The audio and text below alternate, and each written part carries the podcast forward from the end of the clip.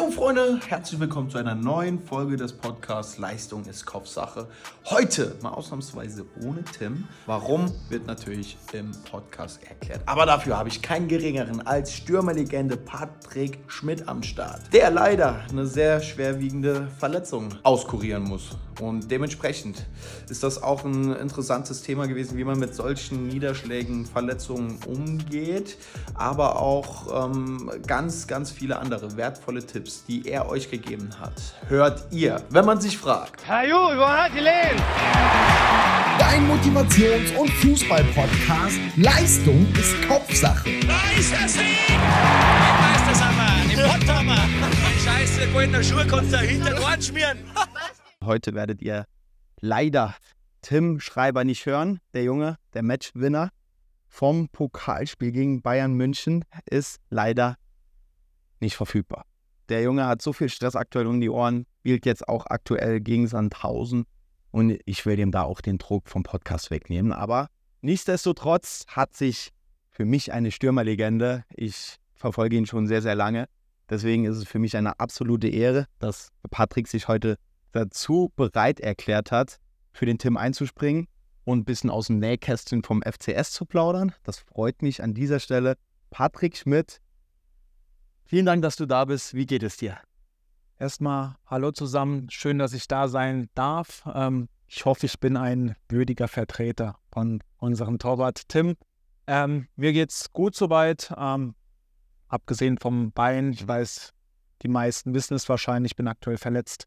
Ähm, Schien- und Wadenbeinbruch, was natürlich dann ja, nicht ganz so einfach ist. Abgesehen davon geht es mir aber sehr gut. Das ist doch schon mal die Hauptsache, dass es dir ansonsten sehr gut geht. Ähm, die Verletzung habe ich natürlich auch verfolgt und ähm, hat mir sehr leid getan. Vor allem, weil du jetzt wieder zurückgekommen bist zu deinem äh, Heimatverein, zu deinem Herzensverein. Und wie viele Spieler hast du gemacht? Vier? Fünf? Ähm, ja, es müssten, ja, ich kann ja gar nicht genau sagen, müssten fünf, fünf, sechs Spiele gewesen sein, vielleicht mit Pokal, ich weiß Mhm. nicht genau. Ähm, ja, aber auch ein gut, also natürlich für dich ähm, nicht, nicht besonderlich gut, ähm, aber ähm, wie ich auch eben aus den Gesprächen raushören konnte, bist du in deiner gesamten Karriere schon mit gewissen Verletzungen äh, verfolgt oder von gewissen Verletzungen verfolgt worden. Und wahrscheinlich haben die dir auch im Weg gestanden, leider, um diese Karriere, die du jetzt schon, also eine überragende Karriere gemacht hast. Aber natürlich, wenn du alle jede Saison, wie du mir eben beschrieben hast, eine große Verletzung hattest, ähm, kannst du einfach nicht äh, in den Tritt kommen. Wie zum Beispiel jetzt dein ehemaliger Sturmpartner von Saarbrücken oder auch in der zweiten Liga, ähm, Kevin Behrens gemacht hat, der verletzungsfrei geblieben ist. Und man sieht, wo es bei ihm hingegangen ist. Aber du hast mir eben schon cool erklärt, wie du damit umgehst. Und das ist auch für mich heute der größte Anhaltspunkt, wo ich da draußen in unserem mentalen Podcast hin will für unsere Zuhörer und Zuhörerinnen. Kannst du das mal beschreiben, wie du mit diesen Verletzungsniederschlägen umgehst und ähm, was dich immer wieder motiviert, von vorne Vollgas zu geben? Also motivieren tut mich natürlich in erster Linie einfach der Gedanke an die schönen Momente einfach im Fußball, wofür ich angefangen habe, Fußball zu spielen. Momente wie jetzt zum Beispiel am Mittwoch ähm, gegen Bayern, historische Momente, ähm, über den wir wahrscheinlich auch noch sprechen werden heute, denke ich mal. Ähm, all das gibt einem einfach Kraft, ähm, jeden Tag zu kämpfen, um da wieder hinzukommen, um das wieder erleben zu dürfen. Ich meine, so eine Fußballkarriere ist äh, nicht allzu lang, ist äh, ja in der Regel, würde ich jetzt mal sagen, 15 Jahre plus minus. Ähm, ja, das sollte man sich immer wieder vor Augen führen und einfach ähm, ja, sich Ziele setzen. In dem Fall, wenn man verletzt ist, ist es eben das Ziel, wieder fit zu werden. Ähm, spielen aber auch Sachen eine Rolle wie äh, ja dann irgendwelche Kommentare, die mich anheizen. Ah, schafft er das überhaupt noch mal? Ähm, ist es jetzt vorbei? Äh, wie du schon gesagt hast, durch, äh, durch meine vielen Verletzungen äh, haben mich auch immer wieder schon sehr, sehr viele abgeschrieben. Ähm, ich würde sagen, ich bin trotzdem jedes Mal wieder zurück, zurückgekommen. Ähm, ist für mich dann auch äh, in, in Anreiz einfach ähm, großer Anreiz ist für mich auch äh, zum Beispiel jetzt für mich persönlich mein Opa, der, der sich, äh, der mich früher als Kind zu jedem Training gefahren hat, der mich wirklich überall begleitet hat bei jedem Spiel, ähm, der jetzt leider auch äh, im Sommer verstorben ist. Ähm, Nein, trotzdem, Dankeschön, trotzdem ähm, weiß ich einfach, dass er, dass er von oben zuschaut und ich könnte es mir auch nie verzeihen, einfach den Menschen wie meinen Eltern, meinem Mhm. Opa und so, die so viel investiert haben in meiner Jugend, dass ich das erreichen kann, ähm, Um jetzt- da jetzt einfach genau irgendwie aufzugeben. Von daher ist das auch ein Grund, warum das für mich überhaupt nicht in Frage kommt. Geil. Ähm, das sind alles solche Sachen. Und was ich jetzt aber auch im höheren Alter, Fußballalter mit 30 dann auch durch die vielen Verletzungen gelernt habe, ähm, ist ganz wichtig, man hat auch einfach noch ein anderes Leben, abgesehen vom Fußball. Und wenn man dort auch Trübsal bläst und das zu sehr an sich ranlässt und es in diesem Parallelleben, in dem normalen Leben einfach ähm, auch nicht gut für einen läuft, man da auch nicht glücklich ist, dann ist man in diesem Fußballerleben, in dieser äh, Verletzungsphase einfach auch nicht so schnell Mhm. wieder fit, hat nicht so viel Energie. Also das eine bedingt so ein bisschen das andere. Von daher ist es immer ganz wichtig, das zu trennen, ähm, sein, ja, trotzdem die, die schönen Momente, die es trotzdem auch noch gibt in so einer Verletzung drumherum vom Fußball, einfach trotzdem zu genießen, zu schätzen und das wiederum hilft dann auch einfach schneller wieder fit zu werden und die nötige Energie zu haben, um zurückzukommen. Voll und ganz. Finde ich einen sehr, sehr geilen Ansatz.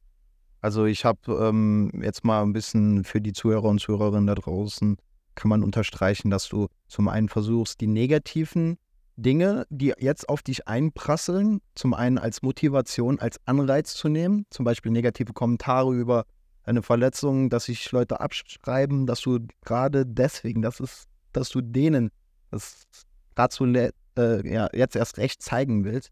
Ähm, und vor allem, dass du das als Ansporn nimmst. Ne? Das, das finde ich sehr, sehr stark, weil in so einer Phase kann man auch ganz schnell von solchen äh, Kommentaren oder von negativen Einflüssen einfach ähm, ein bisschen untergehen und sich selbst verrückt machen. Das ist, wie gesagt, ein sehr geiler Ansatz. Und dann höre ich noch raus, dass parallel zu deiner Fußballkarriere deine ähm, normale Lebensbeziehung mit deiner Freundin, mit deiner Familie einfach funktionieren muss, dass du durch diese Zeit gut durchkommst, denke ich mal. Und dir die Kraft von deinen Liebsten, von deinen Ja, Ängsten ja. holst. So. Genau, genau. Wie gesagt, mal, es gibt einfach auch noch ein Leben außerhalb vom Fußball.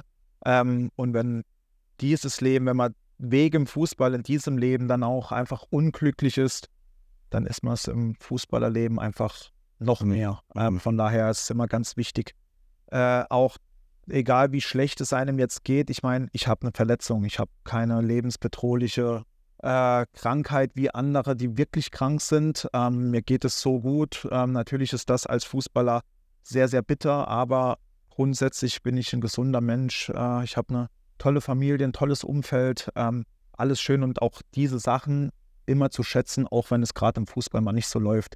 Und äh, ich bin fest davon überzeugt, dass man dann auch im Fußballerleben die nötige Energie Mhm. ähm, darüber, darüber zieht, um dann einfach auch wieder zurückzukommen. Finde ich geil. Also du suchst überall das Fünkchen Positive, Genau. woran du dich festhältst und hochziehst. Gut nach dem Motto, nichts ist so schlecht, dass es nicht für irgendwas gut ist. Genau, da, da glaube ich auch fest dran. Also es bringt nichts, über sich über die negativen oder ja, über die negativen Sa äh, Sachen Gedanken zu machen Mhm. oder über Sachen ist noch wichtiger, die man nicht mehr beeinflussen kann. Mhm. Ich bin jetzt verletzt, ich kann das nicht mehr rückgängig machen. Diese Aktion ist passiert. Mhm. Was bringt es mir, Energie damit zu verschwenden, ob und wie ich das hätte verhindern können? Mhm. es ist jetzt so, jetzt muss ich daraus das Beste machen und einfach sich auf Sachen zu konzentrieren und Energie in Sachen zu stecken, die man einfach beeinflussen kann. Und das ist eben das Hier und Jetzt und die Zukunft, dass ich so schnell wie möglich einfach wieder fit werde. Geil. Richtig geiler Ansatz.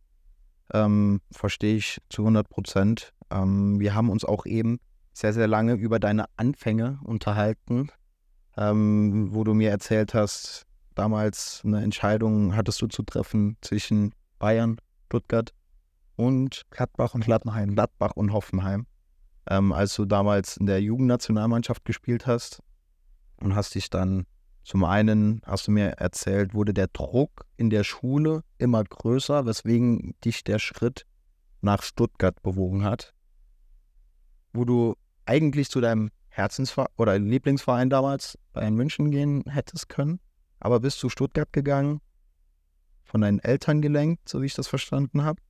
Aber auch, wollt, hast du auch hinter der Entscheidung gestanden? Auf, auf, auf jeden Fall. Es war einfach das Gesamtpaket. Also ähm, natürlich bin ich mit riesen Erwartungen zu Bayern München gefahren, weil, wie gesagt, seit Kind äh, bin ich auch, auch, einfach Fan von diesem mhm. Verein. Ähm, ich meine, es ist Bayern München. Ähm, und wurde da dann einfach so ein, so ein bisschen enttäuscht. Man muss auch dazu sagen, das Gespräch in Bayern war nach Stuttgart. Also wir sind mhm. von hier, liegt ja auf dem Weg, kommst mhm. an Stuttgart vorbei. In Stuttgart vorbeigefahren, haben dort übernachtet, damals noch, es war UEFA Cup oder Champions League Spiel, weiß ich nicht. Ich glaube Quali, Champions League Quali sogar von Profis geschaut damals. Ähm, ein bisschen geredet, mir alles angeschaut und es war einfach top. Also du bist einfach dahin, du hast gesehen, es ist, äh, es hat alles Hand und Fuß, die schulische Ausbildung ähm, steht 50, 50 mit der fußballerischen Ausbildung, das alles äh, zusammen kombiniert. Die Schulen arbeiten eng mit den Vereinen zusammen. Du hast einfach gesehen, dass die äh, ja da einfach schon jahrelang Erfahrung haben und äh, da auch so ein bisschen der Vorreiter in Deutschland waren. Und mit dieser Erwartung bin ich dann am nächsten Tag sind wir weiter zu Bayern München mhm. gefahren. Ich muss da sagen, dass ich da dann auch ein bisschen enttäuscht wurde, weil Bayern damals einfach vielleicht noch nicht so weit waren, der äh, Jugendausbildung, was das alles angeht, mit der in Kooperation mit den Schulen und so. Mhm. Da war Stuttgart, wie schon gesagt, ich glaube, Stuttgart war das erste Nachwuchsleistungszentrum in, äh, in Deutschland damals. Und das hast du einfach gemerkt, dass die da vor allen anderen äh, noch so einen Vorsprung haben. Hoffenheim wiederum ist damals ganz neu gefühlt aus dem Boden rausgegangen. Mhm. Äh, ist in der Nähe von Stuttgart. Die haben so versucht, dieses schulische Konzept äh, bis hin zu, mhm. zu ähm, kopieren, weil auch Ralf Rangnick früher in Stuttgart war, war mhm. damals dann in Hoffenheim, hat Hoffenheim mit aufgebaut und hat dieses Versuch, dieses Jugendkonzept von Stuttgart zu übernehmen. Äh, von daher war das dann für mich auch äh, so ein Punkt, ja, Hoffenheim auch gut, aber die sind einfach noch nicht so weit, wie es Stuttgart war. Und äh, wie gesagt, in diesem Alter äh, mit 14, 15 reden dann natürlich auch die Eltern mit und für die war es einfach ganz, ganz wichtig, dass einfach die schulische Ausbildung auch einfach läuft, ähm, weil es einfach für mich zu diesem Zeitpunkt, als ich dann noch in Zweibrücken auf der Schule war, habe in Saarbrücken Fußball gespielt, ich war dort auf dem Gymnasium, mhm. teilweise zehn Stunden dann Schule, von der Schule raus, holen dich deine Eltern ab. Mhm. 45 äh, bis 50 Minuten äh, fahren die dich nach Saarbrücken ähm, zum Training kommst dann abends spät heim und müsstest dann eigentlich noch für die Schule was machen. Und das hat einfach nicht mehr so funktioniert. Die Schule hat man hier sehr drunter gelitten. Also ich wurde dann wirklich zu einem schlechten Schüler. Hat das dir auch in diesen Jahren, hat das dir auch mental Druck bereitet, äh, was dich vielleicht auch im Fußball eingeschränkt hat? Die also ich, ich meine, jeder kennt das, wenn man dann mal am nächsten Tag ohne Hausaufgaben da sitzt. Mhm. Äh, oder äh, es ist ein Test und du weißt, hm, ich, ich habe nichts nichts gelernt, äh, ich bin einfach nicht vorbereitet. Natürlich äh, gibt einem das gerade als jung, junger Mensch einfach, einfach Druck. Du weißt, kriegst zu Hause wahrscheinlich Ärger von den Eltern, die sind das. Natürlich nimmt man das dann auch mit ins, äh, ähm, in den Fußballbereich und von daher war es einfach auch für mich und für meine Eltern eigentlich klar, so schwer es wird, aber dass dieser Schritt äh, unausweichlich ist, dass ich einfach äh, in ein Fußballinternat, in ein Nachwuchsleistungszentrum wechsle, wo einfach die schulische und die fußballerische Ausbildung quasi gleichgestellt sind und im engen Austausch äh, funktionieren. Da hattest du eine geile Möglichkeit mit Stuttgart und das, wie du das beschrieben hast, hat das ja wirklich perfekt gepasst. Aber versuch dich mal noch mal ein bisschen in die Zeit reinzuversetzen, wie das damals in Saarbrücken war. Und was wäre, wenn du jetzt nicht die Möglichkeit gehabt hättest, das nach Stuttgart zu machen? Hast du da einen Anhaltspunkt, was du da jungen Fußballerinnen und Fußballern irgendwie auf den Weg geben kannst. Oder auch Fußballerinnen und Fußballer, die während dem Beruf einfach noch eine zusätzliche Last tragen müssen. Wie die mit einem solchen Druck umgehen könnten. Hättest du einen Anhaltspunkt? Ja, es ist natürlich, äh, wie schon gesagt, man muss versuchen, äh, das eine nicht in das andere mitzunehmen. Also ähm, wenn man in diesem einen Punkt jetzt äh, Ruck hat oder gerade Stress verspürt, weil etwas nicht so läuft, finde ich, dann sollte man versuchen, das abgesehen davon einfach auszublenden. Mhm. Jetzt, du hast auf der Arbeit oder du hast, sagen wir, im Fußballkrug dies und das, dann nehme es nicht mit zur Familie, nicht mit äh, ähm, in die Ausbildung, in die, in die Schule, wie auch immer. Es ist ganz, ganz schwierig, aber ich denke auch ganz wichtig, dass man einfach lernt, Dinge voneinander zu, äh, zu trennen. Mhm. Und wenn man, wenn es in dem einen Bereich gerade nicht so läuft, dass man trotzdem den anderen Bereich zu schätzen äh, und sich dort eben zu verbessern und weiterzuentwickeln, wie auch immer, dass der eine Bereich nicht wegen dem anderen Bereich darunter leidet. Denke, das ist einfach äh, ganz, ganz wichtig, aber auch sehr, sehr schwierig. Also da war für mich natürlich auch, ähm, ja, mit 30 jetzt, äh, mit vielen Erfahrungen kann man natürlich leichter drüber reden. Ich denke, das ist einfach ganz wichtig, dass man sich nie entmutigen lässt ähm, und einfach immer, wie gesagt, immer weitermacht und versucht, ähm, ja, die Emotionen nicht äh, überschwappen. So ähnlich hat es Tim auch schon beschrieben, wie er mit äh, gewissen Druckphasen rumgeht, wenn der jetzt nach Hause zu seiner Family fährt, weiß ganz genau die ganze Familie, ich lasse den in Ruhe mit Fußball, der hat seinen ganzen Alltag sonst nur Fußball im Kopf, nur um sich herum und wenn er jetzt bei der Familie ist, soll er abschalten können. Und ich denke, das ist auch etwas, was du halt versuchst zu vermitteln oder was du gerade versucht hast zu vermitteln, ja, ne? dass man das eine mit dem anderen nicht kollidieren lässt, ähm, ist ein geiler Ansatz. Und ähm, du würdest, denke ich, das trotzdem aber nochmal genauso machen, oder? Ja, ich würde es äh, natürlich nochmal genauso machen, weil einfach so ein Stück weit einfach die äh, Jugend einfach zurückkam. Also es gab nochmal andere Sachen, ich hatte nochmal Spaß, teilweise sogar an der Schule, weil wir haben morgens die ersten zwei Stunden hatten wir dann frei in der Schule, es war alles auf den Sport ausgerichtet. Es waren alles Sportler, ähm, da haben die Trampolinspringer, die Turner, die äh, Tennisspieler haben in ihren Vereinen trainiert. Wir haben äh, beim VfB damals trainiert, dann mit einem Fahrdienst in die Schule gefahren. Ähm, also das waren dann auch nur Sportklassen, wo einfach der Stundenplan so ausgerichtet war, dass einfach ein Morgentraining und ein Abendtraining einfach möglich ist. Äh, dazwischen gab es Hausaufgabenbetreuung, dies und das. Und es war einfach alles so gut, allein schon durch die Fahrtwege. Einfach alle, alle nah beieinander waren ähm, und alles so gut abgestimmt, ähm, dass du einfach äh, glücklicher warst, ein glücklicherer junger Mensch. Ähm, ich meine, dir wird, wird schon viel abverlangt. Äh, du musst viel äh, investieren, du musst auf viel verzichten in diesem Alter. Das hat mir so ein Stück weit einfach mehr Lebensqualität damals einfach zurückgegeben. Trotzdem gibt es immer wieder sehr viele Beispiele, die zeigen, dass es gar nicht ähm, fußballerischer zum fußballerischen Erfolg zu haben, so wichtig ist, um ein Nachwuchsleistungszentrum Mhm. zu sein. Da wollte ich gleich hin. Erzähl ruhig weiter. Äh, nicht das Paradebeispiel ähm, oder es gibt da nicht das, das äh, klassische Erfolgsrezept. Ähm, oh, jetzt werde ich angerufen. Ja, bei mir klingelt auch Ja. irgendwas. Ja, tut mir leid. Kein Stress. es gibt da einfach nicht dieses klassische Erfolgsrezept. Also äh, da, da lässt sich einfach die einen sagen, ja, die werden im Nachwuchsleistungszentrum verweichlicht, dies und das, die ähm, verlieren so ein bisschen die Ecken und Kanten, diese Typen, die momentan verloren. jeder, jeder, genau, jeder herbeisehnt, gehen da vielleicht verloren. Auf der anderen Seite ist die schulische Ausbildung einfach top, den Jungs wird Druck genommen. Es ist ganz schwierig ähm, und es gibt da nicht ein richtig oder falsch. Von daher, ähm, es gibt ganz viele, wie gesagt, ganz viele Beispiele, die einfach zeigen, auch Spieler, die nie die Chance hatten oder die Chance nie wahrgenommen haben, in ein Nachwuchsleistungszentrum zu gehen, die eher bei ihren Familien geblieben sind, dass die genauso erfolgreich werden können oder erfolgreicher wie ein Spieler, der halt mit 14, 15 schon in der Jugendnationalmannschaft oder äh, in der Jugendbundesliga gespielt hat. Wahnsinn, ne? Also höre ich auch so ein bisschen raus, ne? Wenn, wenn der Druck, wenn du trotzdem hoch Fußball spielst, vier, fünfmal die Woche Training hast und parallel dazu deine Schule irgendwie bewältigen musst, ist es auch kein Fehler, wenn du vielleicht sagst, irgendwo schraubst du äh, oder gehst du eine Stufe zurück, sei es jetzt mal im Verein, gehst du wieder vielleicht zu einem bisschen schlechteren Verein, wo du nicht mehr so häufig Training hast, um dich vielleicht besser auf die Schule fokussieren zu können und im Endeffekt dann auch wieder eine bessere Leistung im Fußball zeigen kannst.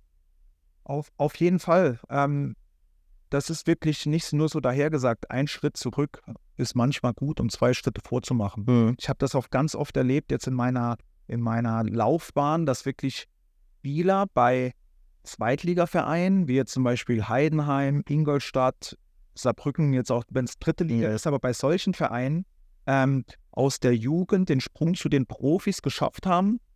Und sie haben quasi nur in dem Verein gespielt, weil sie von jetzt zum Beispiel in Heidenheim haben vorher beim VfB gespielt Mhm. in der Jugend, haben es dort nicht mehr, wurden nicht mehr zum Beispiel in die A-Jugend übernommen, sind dann zu einem kleineren Verein nach Heidenheim, waren aber dann dort die Spieler in der Jugend und haben Deswegen. einen Vertrag in der zweiten Liga bekommen. Und die, die bei Stuttgart in der A-Jugend äh, gespielt haben, äh, sind jetzt immer noch in der Regionalliga bei Stuttgart 2 unterwegs. Und Weil irgendwann- der andere Junge, der es eigentlich nicht äh, erstmal den Schritt zurückgehen musste zu einem schlechteren Verein, spielt jetzt zweite Liga. Also deswegen sage ich, es ist immer jeder Rückschlag ist auch für irgendetwas gut. Da glaube ich fest daran und bin auch der festen Überzeugung, dass das so ist. Man muss nur das Positive einfach finden, an das Positive glauben und sich einfach niemals entmutigen lassen.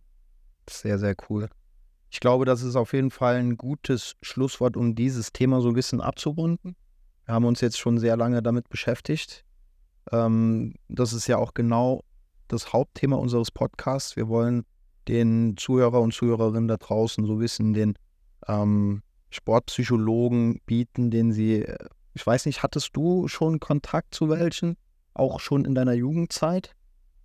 Ähm, in der Jugendzeit hatte ich nur Kontakt äh, in der Jugendnationalmannschaft, ein, zweimal. Ähm, muss aber sagen, dass ich das da jetzt nicht so wahrgenommen habe. Ähm, Auch nicht gebraucht hast? Du, habe ich auch gefühlt nicht gebraucht. Ja. Vielleicht hätte es mir doch was äh, gebracht. Das kann ich jetzt äh, nicht. nicht sagen. Ich glaube, äh, ganz lange war dieses Thema, hatte ich dir vorhin schon mal so gesagt, gefühlt ganz lange war dieses Thema so ein bisschen tabu. Mhm. Äh, viele dachten, die wahrscheinlich so, ja, sich mentale Hilfe suchen, das wäre eine Schwäche. Ähm, und jetzt mittlerweile ist das ja so ein bisschen in Wandel, dass man sagt, ey, genau das ist diese Stärke oder das ist, auch wenn man keine Schwäche hat, sich trotzdem mental zu verbessern, mental stärker zu werden. Ähm, oder eben zu seinen mentalen Problemen zu stehen, sich Hilfe zu holen, dass das gar nichts von daher ist das jetzt momentan die letzten Jahre natürlich mehr gekommen. Ähm, ich hatte eher mehr Kontakt in meiner aktiven äh, Laufbahn dann, äh, ob das bei Schalke 2 damals hatten wir dann schon einen äh, Sportpsychologen, wo ich das erste Mal so ein bisschen äh, Kontakt mit ihm hatte. Dann ähm, während der Corona-Zeit bei Dynamo Dresden, wir waren damals die äh, erste Mannschaft deutschlandweit, die in Quarantäne musste hatten da eine ganz schwierige Zeit dann, weil alle anderen gespielt haben. Wir haben in Quarantäne gesetzt. Es ging um Abstieg. Da hat der Verein dann auch einen Psychologen zur Verfügung gestellt, wie man damit umgeht. Ähm, bei Sandhausen äh, unter Michael Schiele, dem Trainer, der hat äh, mit einem Sportpsychologen zusammengearbeitet, den er dann mitgebracht hat. Du hast von jedem so, als ich war, war ja immer ein Spieler, der, der offen für alles ist. Also stell was vor, sei Zeug davon, ich bin einer, ich will das ausprobieren, weil ich nichts unversucht lassen will. So war das da auch und bin dadurch dann schon relativ früh in Kontakt mit Sportpsychologen gekommen. Und es ist einfach interessant, dass jeder einen anderen Ansatz hat. Jeder will dir es anders, äh, etwas anderes vermitteln und du kannst für dich überall so ein paar Sachen einfach mitnehmen, die dir einfach, äh, die dir einfach gut tun, an die du glaubst und so. Und von daher denke ich, war das schon auch, äh, oder bin ich sehr dankbar dafür, in meiner Karriere einfach auf verschiedene Persönlichkeiten oder verschiedene Sportpsychologen äh, getroffen zu sein. Das finde ich, finde ich richtig cool. Und jetzt sind wir schon bei dem Thema mit Sportpsychologen. Hattest du dann in deiner aktiven Karriere auch Momente, am Anfang hast du gesagt, in der Jugend hast du es nicht gewusst, dass du es brauchst oder nicht gemerkt, dass du sowas brauchst. Aber hattest du dann in deiner aktiven Karriere auch Momente, wo du gesagt hast, boah, momentan ist echt sehr viel. Ich weiß nicht, wo mir der Kopf steht. Und du warst froh, jemanden zu haben. Ähm, war bei mir jetzt nie so extrem, weil ich schon sagen würde, dass ich ähm, von Natur aus schon äh, ein mental starker Mensch bin, weil ich einfach schon sehr früh immer mit äh, Rückschlägen äh, zu tun hatte und mir da selbst zum Glück äh, äh, ja so einen eigenen Weg äh, einfach einfach geschaffen habe, ähm, der mir aus solchen Phasen oder in solchen Phasen einfach hilft. Ähm, Cool. Trotzdem tut es natürlich dann einfach gut, auch wie gesagt, damals mit dieser Corona-Phase, dieser krassen Truppphase bei einem Verein wie Dynamo Dresden, der natürlich auch bis in deutschlandweit damals äh, für Furore gesorgt hat oder für Aufsehen mit dieser Corona-Sache. Ähm, die ganze Stadt lebt auch Fußball, äh, du bist Mhm. komplett im Fokus dort. mit der Presse und so. Und dann tut es natürlich gut, einfach auch mit äh, solchen Leuten zu quatschen und nicht alles in sich reinzufressen. Klar. Finde ich auf jeden Fall cool, ähm, dass du dir dann, dass du da offen schon von Anfang an gegenüber warst. Aber man merkt auch in deinem Mindset oder wie du d- schon die ersten Themen äh, für unsere Zuhörer und Zuhörerinnen da draußen besprochen hast, ähm, wie klar du da bist und dass du wirklich ein gefestigtes Mindset hast. Ähm, sehr, sehr stark. So. Dieses Thema hätten wir dann auch mal so langsam abgerundet und ich denke, jeder da draußen kann sich da etwas rausziehen und hoffentlich auch etwas ähm, ummünzen, was, was für seine eigene Fußballkarriere ähm, hilfreich ist. Und jetzt kommen wir mal noch zu einem Highlight, was am Mittwoch stattgefunden hat in Saarbrücken. Also, ähm, ich habe es hier eben erklärt. Äh, mein Stadion-Vlog dazu ist auch gestern online gegangen. Also, ein Tag wurde. Das ist der Wahnsinn. Diese Gefühle, die in diesem Spiel ähm, ja einfach zu Vorschein gekommen sind. Saarbrücken als Underdog schmeißt den großen FC Bayern München raus. Du als Saarbrücker, äh, es ist dein Heimatverein. Ähm, es ist, ich habe noch nie beim FC Saarbrücken gespielt. Ich gehe auch erst regelmäßig seit zwei Jahren Saarbrücken gucken. Aber trotzdem ist man als Saarländer einfach, ist das Herz zur Hälfte blau-schwarz. Es ist einfach so. Mein Herzensverein war auch FC Bayern München. Aber in diesem Spiel hat es mich keine Sekunde irgendwie geärgert, dass Bayern draußen war am Ende, sondern ich habe mich von der ersten Sekunde, als es wirklich so war, einfach nur gefreut und so ein Glücksgefühl, muss ich ehrlich sagen, hatte ich noch nie im Fußball. Ging es dir ähnlich? Ja, natürlich. Bei mir ist jetzt dann nochmal ein bisschen äh, anders. Ich meine, ich bin, auch wenn ich leider nicht aktiv auf dem Platz stehen konnte, einfach Teil dieser Mannschaft. Ähm, habe natürlich genauso mitgefiebert, äh, wie wenn ich spielen würde. Ähm, ich glaube, das Spiel hat einfach gezeigt, was hier im Saarland möglich, äh, möglich ist. Definitiv. Was hier für eine Euphorie entfacht werden kann. Ähm, und es war einfach schön zu sehen, äh, wie die ganze Stadt, wie das ganze Stadion äh, einfach mitgefiebert hat, was danach los war.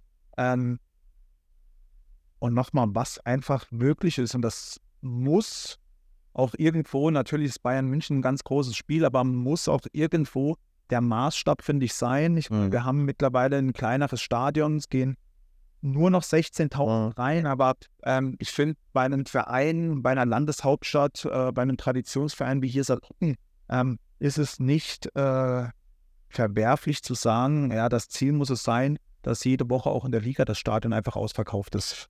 Ähm, wir haben auch äh, überregionale Zuhörer hier bei dir. Ähm, Ja. Was das hier für die Region einfach bedeutet. Die Stadt, Wahnsinn. die, die lebt einfach auch, äh, Saarbrücken, die lebt den Verein. Ähm, ich meine, Saarbrücken, das wissen viele gar nicht mehr, ist ein Bundesliga-Gründungsmitglied. Also Mhm. war echt mal eine, eine Nummer auch im deutschen Fußball.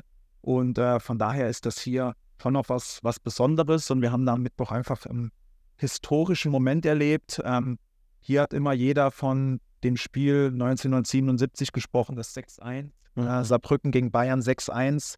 Ähm, ich denke, ab jetzt oder in 30 Jahren sprechen die Leute eben von dem 2-1 2023. Und das ist vielen, glaube ich, noch gar nicht so bewusst, aber es wurde am Mittwoch einfach Geschichte geschrieben und es war einfach was ganz Tolles für den Verein, für die Stadt und bin einfach dankbar, dass ich da dabei sein durfte. Mir geht es genauso und genau deswegen habe ich da auch einen Stadionvlog äh, von gemacht und ich habe dir eben gesagt, ich hatte insgesamt 60 Minuten für Material. Ich habe das runtergekürzt. Ich habe so viele Emotionen drin gelassen, das ist jetzt 40 Minuten lang. Das ist bisher mein längster Stadionvlog, den ich äh, gedreht habe. Aber es ist einfach diese Emotionen, die auch in diesem Video rüberkommen, es ist der pure Wahnsinn gewesen. Ähm, da haben wir uns jetzt auch zum ersten Mal unterhalten, denn am Ende hat mir Tim zum einen das Man of the Match äh, seine Trophäe geschickt und dann habe ich gefragt, Tim, was geht heute Abend? Und dann hat er einfach nur geschrieben, Fuchsbad, drei Ausrufezeichen. Ich dann direkt mit meinem Kumpel dahin gestürmt und da saß auch die ganze Mannschaft von euch und auch da in den Gesichtern hat man einfach gesehen, es konnte in dem Moment auch noch keiner so richtig glauben, aber jeder hatte das breiteste Grinsen im Gesicht, was ich jemals gesehen hatte. Und es war so eine ausgelassene Stimmung. wie gesagt, es war einfach cool, da zum ersten Mal mit dir persönlich zu sprechen. Und ähm, wobei, ich hatte dich auch mal, als ich aus dem VIP-Bereich rausgegangen bin, getroffen und ein Bild mit dir gemacht. Ähm, und eigentlich war auch der Plan, dass wir mal ähm, im Ludwigspark oder bei euch auf dem Trainingsgelände ein Video mit Freekickers drehen. Ähm, das Ding ist auf keinen Fall aus der Welt. Ähm, wir, ich tue alles, dass das, sobald du wieder fit bist, sobald du wieder auf Torjagd gehst, dass wir das umsetzen können.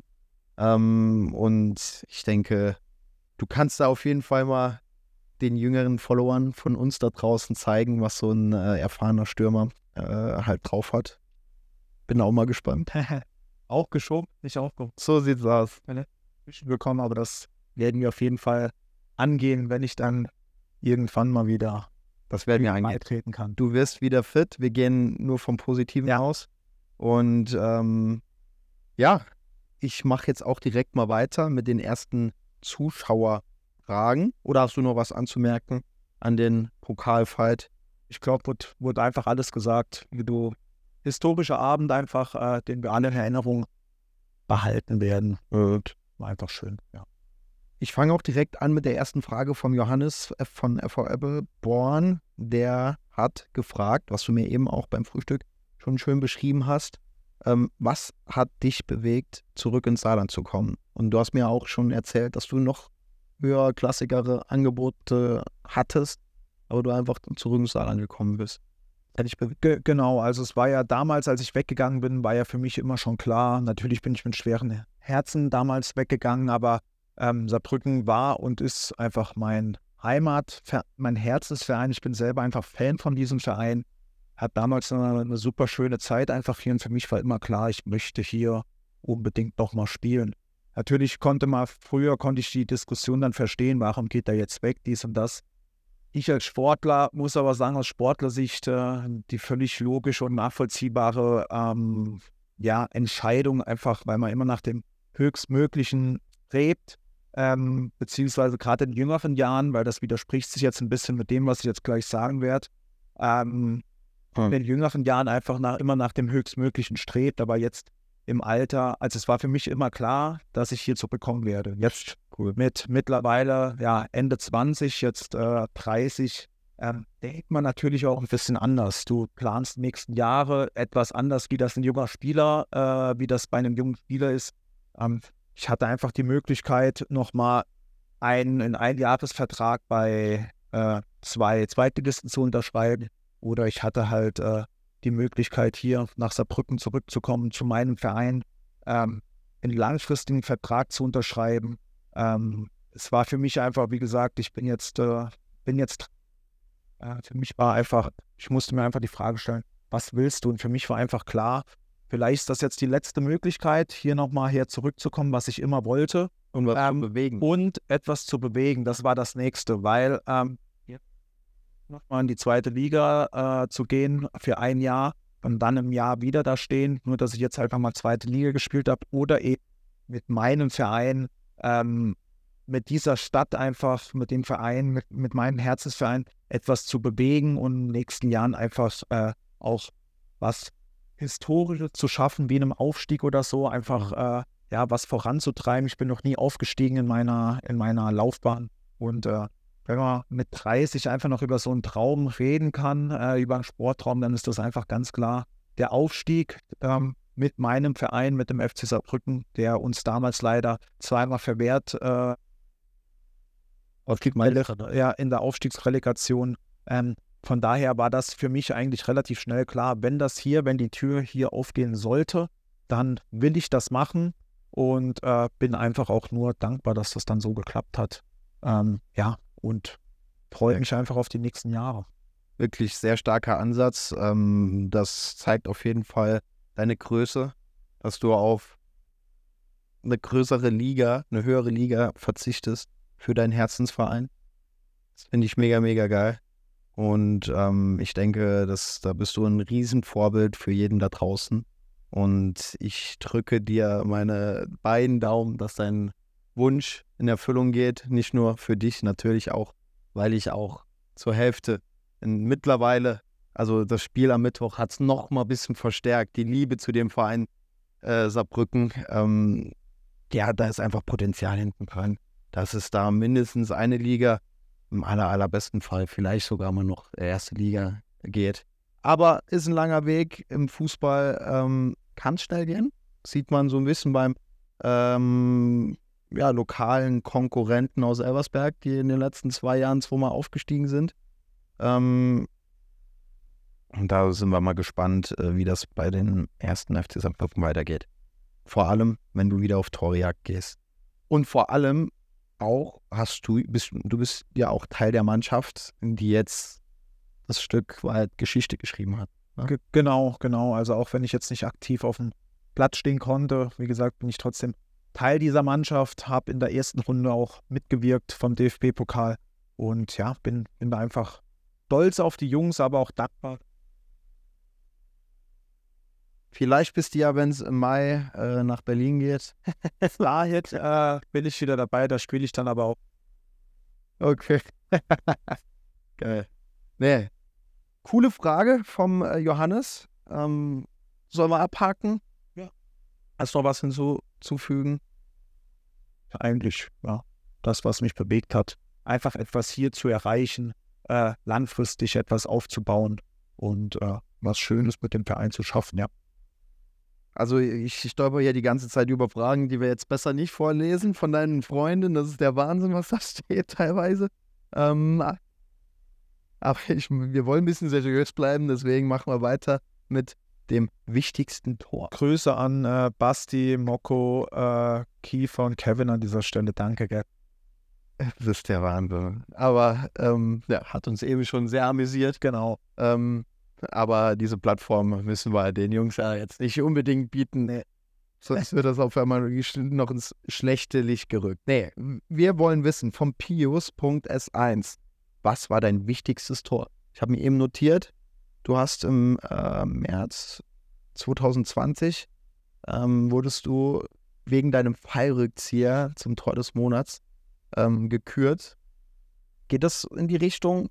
Ich weiß nicht, wie wichtig der Fallrückzieher war, aber dieses Gefühl, ein solches Tor zu schießen, ist doch bestimmt der Wahnsinn, oder? Ja. Da fallen mir jetzt, müsste überlegen, aber fallen mir auf Anhieb, fällt mir das äh, Tor im Relegationshinspiel damals mit Saarbrücken gegen 1860 ein. Ähm, als ich ja. eingewechselt wurde mit einem äh, Außenbandriss im Knie. Also ich war die Wochen davor einfach äh, leider verletzt, habe mich dann auf die Bank gesetzt, wurde beim Stand von 2-1 in Unterzahl noch für uns eingewechselt und habe dann äh, das 2-2 äh, geschossen. Ähm, das fällt mir auf Anhieb ein und halt eben dieses äh, Fallrückzieher-Tor mit Dynamo Dresden. Im Derby. Gegen, das war mit Dresden? Mit Dresden war das im Derby gegen äh, Erzgebirge Aue. Wow. War da 2-1 Siegtreffer. Also äh, wow. hat einfach für die Region auch jeder, jeder, der von dort kommt oder schon mal dort war, weiß, ist es gefühlt, dass Dortmund gegen Schalke, dass äh, hier Saarbrücken gegen Homburg, Saarbrücken gegen Kaiserslautern, ist dort eben Dynamo Dresden gegen Erzgebirge Aue. Klar. Ähm, das war un unfassbar, unfassbar äh, wichtiges Spiel für die Region und äh, ja, wir lagen 1-0 zurück. Ich habe dann schon äh, kurz vor der Halbzeit konnte ich äh, das 1-1 machen ähm, und habe dann in der zweiten Halbzeit eben mit diesem Fallrückziehertor ähm, das 2-1, den 2-1 Siegtreffer geschossen ähm, was natürlich für mich persönlich fassbar schön war, ähm, wo ich auch ein bisschen stolz drauf sein kann, dass ich mal so eine Medaille auch äh, ja, einfach gewinnen konnte. Ich, die, äh, die Sportschau herbeigesehen, wenn dann die fünf Vorschläge für, vom Tor des, des, Monats kamen. Definitiv. Und dann einfach auch mal selber dabei zu sein und das Ding auch äh, gewonnen zu haben, ist einfach äh, eine schöne Sache auf jeden Fall, ja. Wurdest du dann auch eingeladen ins Sportstudio oder hattest du nur so eine Schalte oder gab es Kontakte?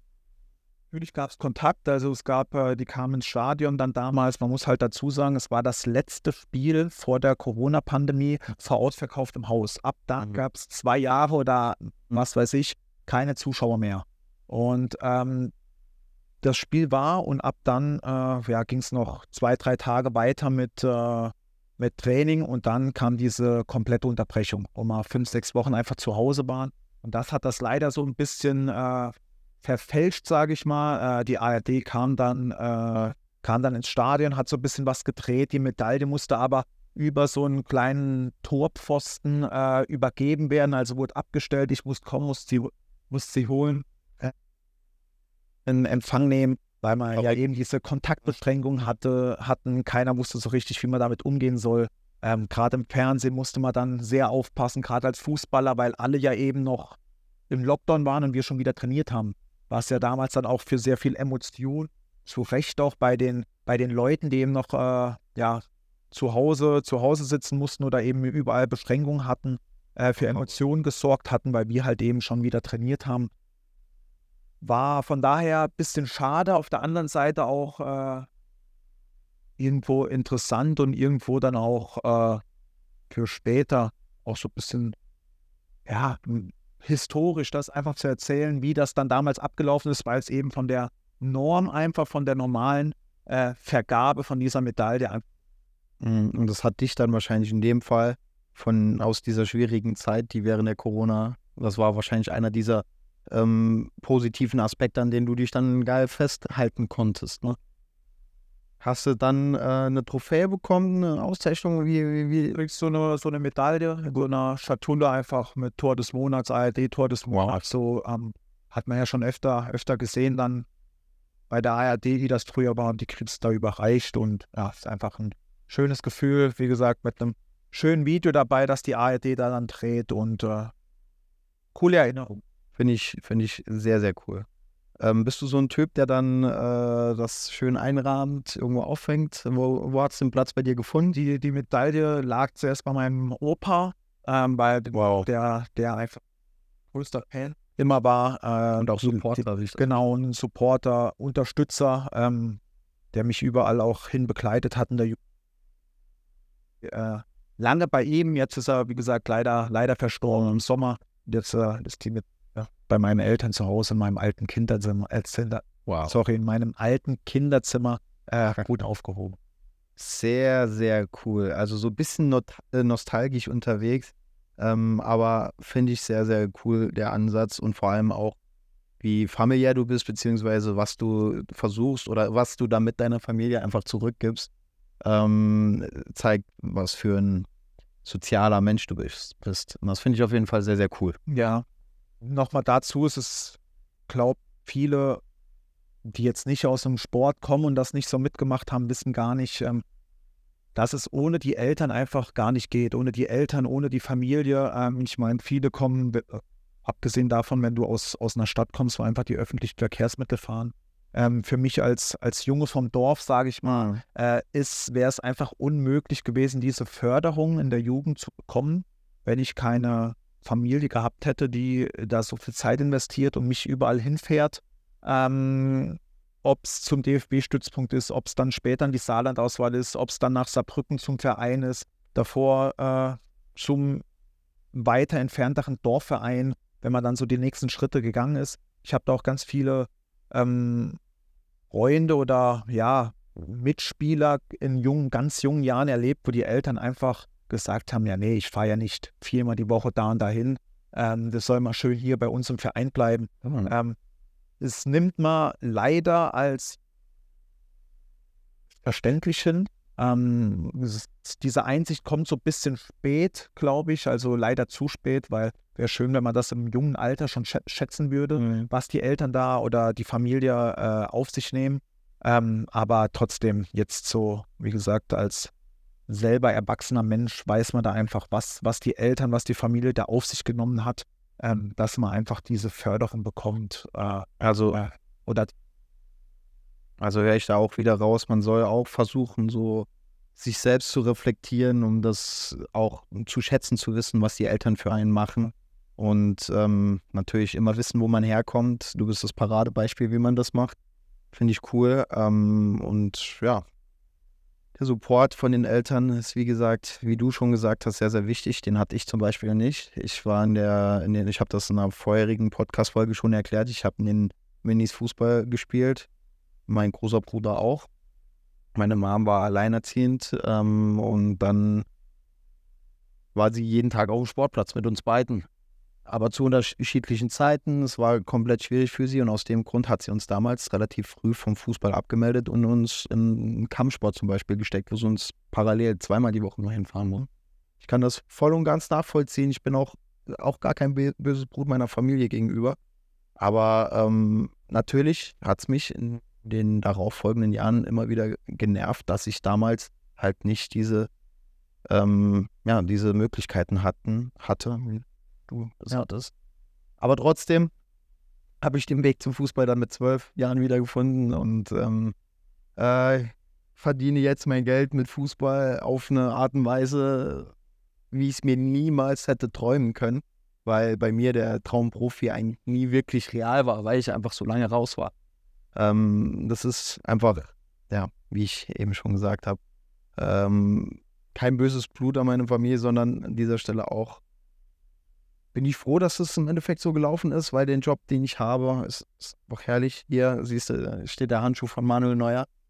Welcher aktiver Fußballer, okay, du hast schon gegen Manuel Neuer gespielt, aber äh, er hat die Möglichkeit, mit Manuel Neuer ein bisschen zu plaudern, ihm die Hand zu geben, geschweige denn einen Handschuh von ihm zu bekommen und den unterschreiben lassen. Helga, nicht viele. Das sind wir wieder beim Thema, jeder Rückschritt oder alles kommt so oder alles, wie was kommt, ist für etwas gut. So sieht's aus. Man weiß nicht, ob du diesen Weg gegangen wärst, wenn du mehr im Fußball gefördert worden wärst, ähm, wie es dann gekommen wäre. Weißt du, äh, konntest jetzt so diesen Weg nehmen und wie du sagst, hast äh, ja dein Hobby auch zum Beruf gemacht. Und spätestens jetzt, wo, wo ich so selbstständig wurde, waren meine Familie die größten Unterstützer und Fans, die ich habe. Ja, deswegen ähm, nie aufgeben, immer weitermachen und fest daran glauben, dass für etwas Gutes. Ja, definitiv. Ähm, also Dankbarkeit zeigen, immer schön wissen, wo man herkommt. Und ich merke bei dir auch absolut für alles, was du schon erlebt hast, aber absolut keine Starlüren oder generell irgendwie, dass du abgehoben bist. Ähm, hast du da einen Punkt, was dich vielleicht immer ein bisschen äh, bodenständig ähm, oder weswegen du immer bodenständig geblieben bist? Was äh, muss ich sehe keinen Grund, warum ich abgehoben sein sollte. Ich sehe bei keinem Menschen dieser Welt einen Grund, warum er ab. Allein Von daher ähm, stellt sich die Frage für mich nicht, ähm, kann ich auch nicht beantworten, weil das für mich das Normalste der Welt, dass man einfach jedem Menschen auf Augenhöhe einfach begegnet. Ähm, keiner ist einfach besser als der andere und ähm, im Endeffekt sind wir alle Mensch ist ganz schwierige Frage, wie gesagt, die sich für mich nicht stellt. Bist du jetzt mhm. bodenständig, sondern das ist einfach für mich äh, ne, ja, das Normalste von der Welt einfach. Ne? Von daher kann ich dir die Frage nicht so beantworten. Nee, ich, ich, ich merke das halt. Ähm, zum einen habe ich schon Profis getroffen, die äh, da ein bisschen hochnäsig rumgelaufen sind, aber zum anderen merke ich es auch bei mir in der Branche, dass der Influencer ähm, mit einer, die schnell eine große Reichweite aufbauen und auch einen großen eine große Fanbase haben, die dann Bilder machen, Unterschriften geben müssen, dass die einfach ihren Charakter ändern ähm, oder dass sich da irgendwas bei denen halt einfach verändert.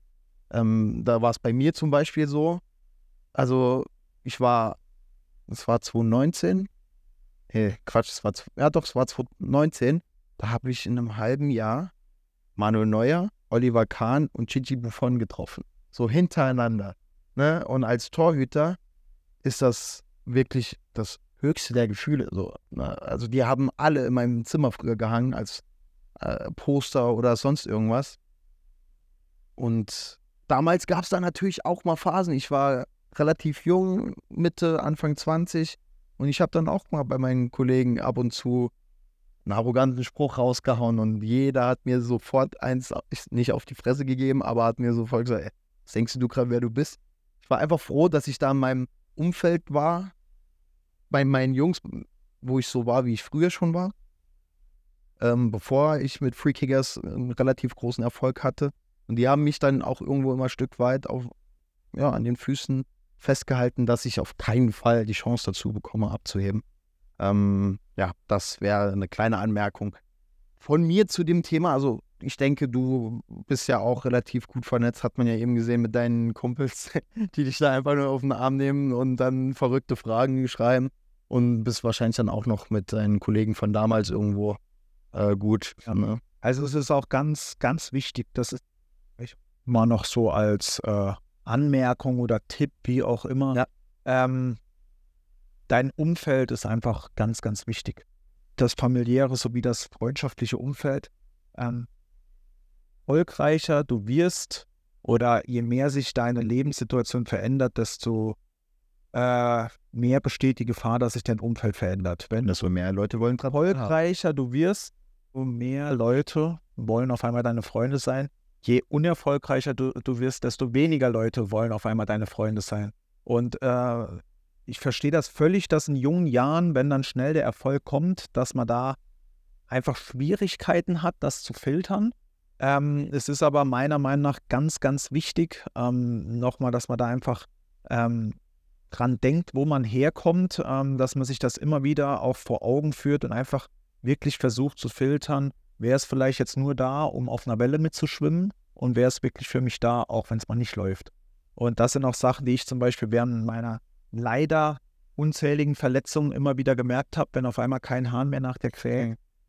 Wer ist wirklich noch da, weil du der Mann Patrick bist und nicht, weil du der ähm, Erfolgreich. erfolgreiche Fußballer bist, der halt äh, Tore schießt. Wahnsinn. Ja. Konntest du ja dann wahrscheinlich relativ gut skalieren, lernen, mit diesen Situationen umzugehen und dann auch natürlich festzustellen, wer ist mir wirklich wichtig oder wer kräht nach mir, auch wenn es nicht läuft. Ne? Und so, vielleicht um das mal nochmal weiterzuführen, kommen dann eben aber auch Dinge, wie du gerade gesagt hast, dann heißt es von manchen so, ja, der ist arrogant oder dies und das, weil man sich vielleicht so eine Art Putzmauer auch teilweise mal aufbaut, weil man nicht jeden Menschen an sich ranlässt, weil man da vorsichtiger geworden ist, einfach auch durch negativere Erfahrungen ähm, und einfach nur mit seinem, ich nenne es immer so, Inner Circle, mit seinem engsten Kreis. Ähm, my circle is small for we, sagt ähm, weil man die immer äh, ja so beschützt und ja, es schwer ist, an einen ranzukommen. Und dann äh, kommt oftmals, gerade bei mir, von Leuten, die mich nicht kennen, die denken, ich ja sehr arrogant, auch von Mitspielern, die mich nur als Gegenspieler kennen. Das ist immer wieder äh, krass zu sehen, wenn die mich dann wirklich kennenlernen. Äh, und dann kommt so nach ein paar Wochen, hey, ich habe dich ganz anders eingeschätzt. Äh, also komplette Gegenteil, vielleicht auch wegen meiner Optik, tätowiert, ich weiß es nicht. Äh, Natürlich. wo eh die Emotionen nochmal anders sind. Ähm, immer wieder lustig zu sehen und äh, ja, das ist, deswegen muss man immer bei sich einfach bleiben, ähm, egal was von außen kommt und äh, den Weg einfach, wie gesagt, mit Bedacht und mit seinem engsten Kreis einfach gehen. Das kann ich jetzt zum Beispiel von dir jetzt nicht behaupten, dass ich dich irgendwie als arrogant wahrgenommen habe, weder als Zuschauer oder wie du als Stürmer unterwegs warst, als auch, als ich dich privat getroffen habe und mit dir gesprochen habe. Ähm, das zum einen und zum anderen geht es halt auch einfach ganz, ganz schnell, äh, dass man äh, jemanden ja, verurteilt. So, dass man, es, das fällt mir auch oft auf und ich denke äh, auf und ich denke dann über gewisse Leute, oh, wow, der, der macht irgendwas anders wie andere und der ist ein bisschen dann arrogant. Aber ich bin auch keiner, der dann mit dieser Meinung vorbehalten auf diese Person zugeht, sondern ich gebe jedem die Chance, sich bei mir selbst sein Bild zu machen, ähm, was du mir halt äh, zum Beispiel auch gegeben hast, dass du ein sehr sympathischer Typ bist. Deswegen habe ich dich auch direkt gefragt, ob du Lust hast, hier am Podcast teilzunehmen. Ähm, ich hoffe, ich habe dir ein ähnliches Bild äh, gezeigt. Auf jeden Fall, klar. Das freut mich auch zu hören. Ähm, und ja, das ist auch etwas, was wir da draußen halt ähm, den Leuten mitgeben. Auf jeden Fall nicht so schnell urteilen, Menschen einfach die Chance geben. Ähm, von außen wirkt alles immer ein bisschen anders, äh, wie wenn man den Menschen dann wirklich kennt. Vielleicht dann auch die Hintergründe, warum ein Mensch sich im ersten Moment so gibt. Ähm, ein super Beispiel. Mittwoch, wie oft ich gehört habe. Äh, ja, die arroganten Bayern, dies und das. Ich meine, äh, im Kabinengang, ich kenne noch einige Spieler, Le Leroy Sané, über den viel gesprochen wurde, war der Erste, der zu Bonnet zum Beispiel hinging, äh, das Trikot tauschen wollte, weil sie sich noch, oder wir uns noch aus Schalker Zeiten kannten. Boah, ja. Kam direkt zu mir, hat gesagt, ey, scheiße, was hast du gemacht und so, wie sieht's aus? Hat mit Bödi direkt geredet, also Serge Gnabry, Jo Kimmich, mit denen ich im Internat war, ähm, in Stuttgart äh, direkt gekommen, äh, trotz Niederlagen, äh, in der Kabine gequatscht, also ganz normale Menschen, aber dieses Bild auf dem Platz entsteht eben, weißt du, das ist nicht der Mensch, der hinten dran steckt. Das will ich dazu sagen. Ich verstehe jeden, der sagt, ah, hier wird jetzt vielleicht Bayern ein bisschen arrogant aufgetreten, dies und das. Das ist aber Fußballer, der Mensch Mhm. dahinter steckt. Und das ist das wichtige Mhm. Message einfach. Also Leroy Sané, Paradebeispiel. Deswegen Wird der in der Zeitung als arrogant, als ja, ihm ist alles egal, außer er selbst oder was weiß ich, sein, sein, wenn seine Leistungen schwanken. Der war so oft der Buhmann. Und jetzt, wo er wirklich eine brutale ähm, Saison spielt, ist er einfach nur noch der Hochgelobte. Ne? Genau. Ähm, beide, beide Trikots verschenkt, äh, trotz Niederlage. Mhm. Ähm, Serge, äh, also Serge Gnabry, nochmal in die Kabine reingegangen, als ich ihn gefragt hatte, ähm, noch nach einem, nach einem Trikot für, für ein, ähm, die Trikotbox aufgemacht, nochmal ein Trikot äh, von Wow. anderen Spielern rausgeholt. Also, ähm, ja, da steckt einfach hinter jedem Geil. Fußballer steckt ein Mensch und das äh, vergessen Außenstehende oft, äh, dass das keine Maschinen sind, sondern Mhm. Sané hat zum Beispiel auch ähm, Tim das Trikot von Neuer gebracht. Ja. Neuer war direkt verschwunden, den hast du nirgendwo mehr gesehen. Ihm will ich jetzt auch nicht unbedingt Arroganz unterstellen, deswegen. Nein, aber das ist ja auch, ähm, natürlich sind die äh, natürlich sind die abgefuckt. Total die abgefuckt. Wirklich, äh, deutschlandweit, du weißt, was auf die einprasselt, irgendwo ein bisschen, äh, ja, blamiert, kann man aus ihrer Sicht schon so sagen. Und wenn ich verliere, dann bin ich auch nicht gut drauf. Und dass die dann in die Kabine mal dann verschwinden und so nicht Mhm. groß quatschen, ist doch das Menschlichste, was es gibt. Aber jetzt erinnere dich an die Szene, als Manu Neu Mhm. im Feld. Das sind dann so Sachen, die werden oft dann vergessen einfach. Ja. Ähm, nur weil eben diese, die, diese Emotion wegen dem Wettkampf, äh, in dem wir uns einfach befinden, dann einfach überwiegt und die Leute Sachen suchen, die vielleicht einfach gar nicht so sind, die Mhm. einfach nur menschlich sind. Definitiv. Ne? Und da sind wir auch wieder beim Thema Bayern, Neuer. Du hast ja, wie oft gegen die jetzt gespielt?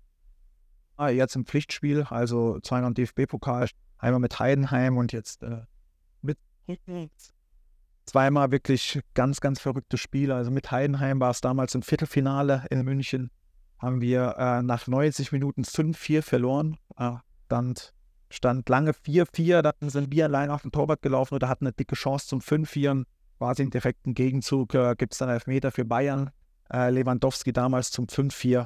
Ähm, völlig irre und jetzt die zweite aufeinander äh, oder das zweite Aufeinandertreffen im, im, in einem Pflichtspiel. Ähm, Mit einem noch niedriger Klassik. genau, mit einfach äh, schießt du die Bayern raus mit einem 2-1. Also völlig irre, wenn man die zwei Partien jetzt mal äh, Revue passieren lässt. Mhm. Glaube ich, glaube ich. Bei meinem Stadion-Vlog war es auch so verrückt. Ähm, da habe ich auch die ganze Zeit äh, so vor dem Spiel gesagt, hey, also bei den Bayern sind zum einen welche verletzt, zum anderen war ja so ein Saarbrücken-Stadion äh, da bist du in den Schlagzeilen, weil es ja scheinbar sehr rutschig sein muss, wenn es da viel drauf regnet. Und ich habe einfach gedacht, ich hatte von vornherein so ein bisschen das Gefühl, da ist was möglich, wenn die Bayern-Stars nicht mit dem rutschigen Platz zurechtkommen. Und spätestens, als ich dann die Aufstellung gesehen habe, habe ich gemerkt, fuck, da ist ordentlich was drin. Ne? Natürlich sind die Spieler, die auf dem Platz standen, trotzdem eigentlich besser als die, die bei Saarbrücken auf dem Platz standen. Aber man hat gemerkt, es hat nicht hundertprozentig funktioniert. Vielleicht waren, waren sie nicht eingespielt genug, dass das so geklappt hat. Ähm, und Saarbrücken hatte halt das komplette Spielglück auf ihrer Seite. Genauso wie mein Podcast-Kollege Tim, haben wir eben uns auch schon drüber unterhalten. Der hat irgendwie die Bälle magisch angezogen, ne? Ja, Dann immer richtig und aber auch, das musst du auch erstmal können. auf jeden Fall. Also jetzt äh, eins vorher anzufangen, bevor wir zu Tim kommen. Okay. Einfach, ähm, natürlich brauchst du die Bayern an so einem Punkt oder an so einem Tag, wenn wir sie einfach erwischt haben. Das ist keine Frage. Wenn Bayern 100% ihre PS auf den Platz bringen, ähm, werden sie wahrscheinlich das Spiel gegen uns gewinnen. Ähm, trotzdem musst du es erstmal so ausnutzen, wie wir das gemacht haben. Und äh, ich muss sagen, trotz 1-0 Führung, wenn wir zur 2-1 führen, auch nicht beschweren. Äh, das ist das Verrückte. Natürlich war es in der zweiten Halbzeit dann ab der 60. drückend überlegen, hatten viele Chancen. Ähm, aber auch das Spielglück brauchst du dann, dass du dann einen super Torwart hast, der einfach einen äh, geilen Tag an, äh, einfach erwischt hat, Mhm. dass er die Bälle einfach anzieht, der die Dinger hinten hält und dann eben auch einfach vorne das Spielglück in der 60, äh, 96. Minute so einen Lucky Punch zu setzen. Ähm, da kommt natürlich viel, ja, ich sag jetzt mal Glück äh, zusammen, wobei ich nicht gerne von rede, weil ich sage, auch Glück musst du dir erarbeiten und das hat sich, haben sich die Jungs über 96 Minuten 100 Prozent. verdient erarbeitet, dass dieses Ding am Ende so aus. Und ähm, da kann man auch gut anknüpfen, zum Beispiel mit unserem Podcast-Namen Leistung ist Kopfsache. Das, was da abgerufen wurde, das war auch eine mentale Leistung, die war wirklich überragend von jedem einzelnen Spieler. Und wir hatten auch eben kurz uns im Auto drüber unterhalten. Ähm, dieser Moment, wo der Trainer des Drittligisten ähm, in der Phase, wo Bayern am Drücken ist, kein nicht zeigt, dass er Angst hat, sondern äh, und einen Verteidiger einwechselt, sondern zeigt, dass er Eier hat und aufs Ganze gehen will und einen Stürmer bringt, dass das auch nochmal so ein kleines bisschen einen Ruck durch die Mannschaft gegeben haben muss, weil ihr hattet ja auch, glaube ich, noch in der, 5, äh, in der 87. oder so irgendwas passt eine Chance, die dann am 16er vorher irgendwo weggeblockt wurde. Ne? Ihr habt trotzdem Bayern euch drückt ohne Ende äh, Chancen erarbeitet am Fließband, keine hundertprozentig klaren, aber trotzdem sehr gedrückt hat, habt ihr mutig nach vorne gespielt und dafür war das ganze Stadion wirklich so dankbar und hinter euch und den Support hast du ja auch gehört, wie das, wie Wahnsinn das war, ne? Also ich hatte permanent Gänsehaut im Stadion, das war richtig, richtig geil. Auf jeden Fall. Also, wie gesagt, an so einem Tag muss alles zusammenkommen. Äh, muss diese Euphorie auch einfach da sein, muss das Stadion, die Mannschaft auch irgendwo dann mittragen in schwierigen Phasen. Und äh, dann kann einfach so eine Überraschung auch zustande kommen. Definitiv. Wir sind knapp bei einer Stunde. Ähm, ich glaube, wir haben Spaß gemacht. War cool. Sehr viel gebabbelt. Ähm, Patrick, ich kann das auch eins zu eins so zurückgeben.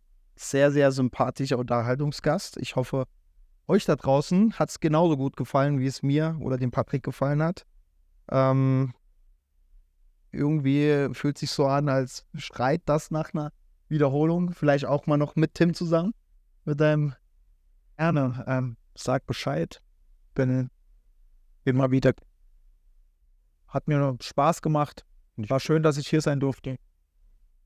Cool. Freuen, wenn, wir's, äh, wenn wir uns irgendwann nochmal sehen würden. Sehr, sehr cool. Also heißt das für euch da draußen, ist bei euch irgendwo eine Frage offen geblieben?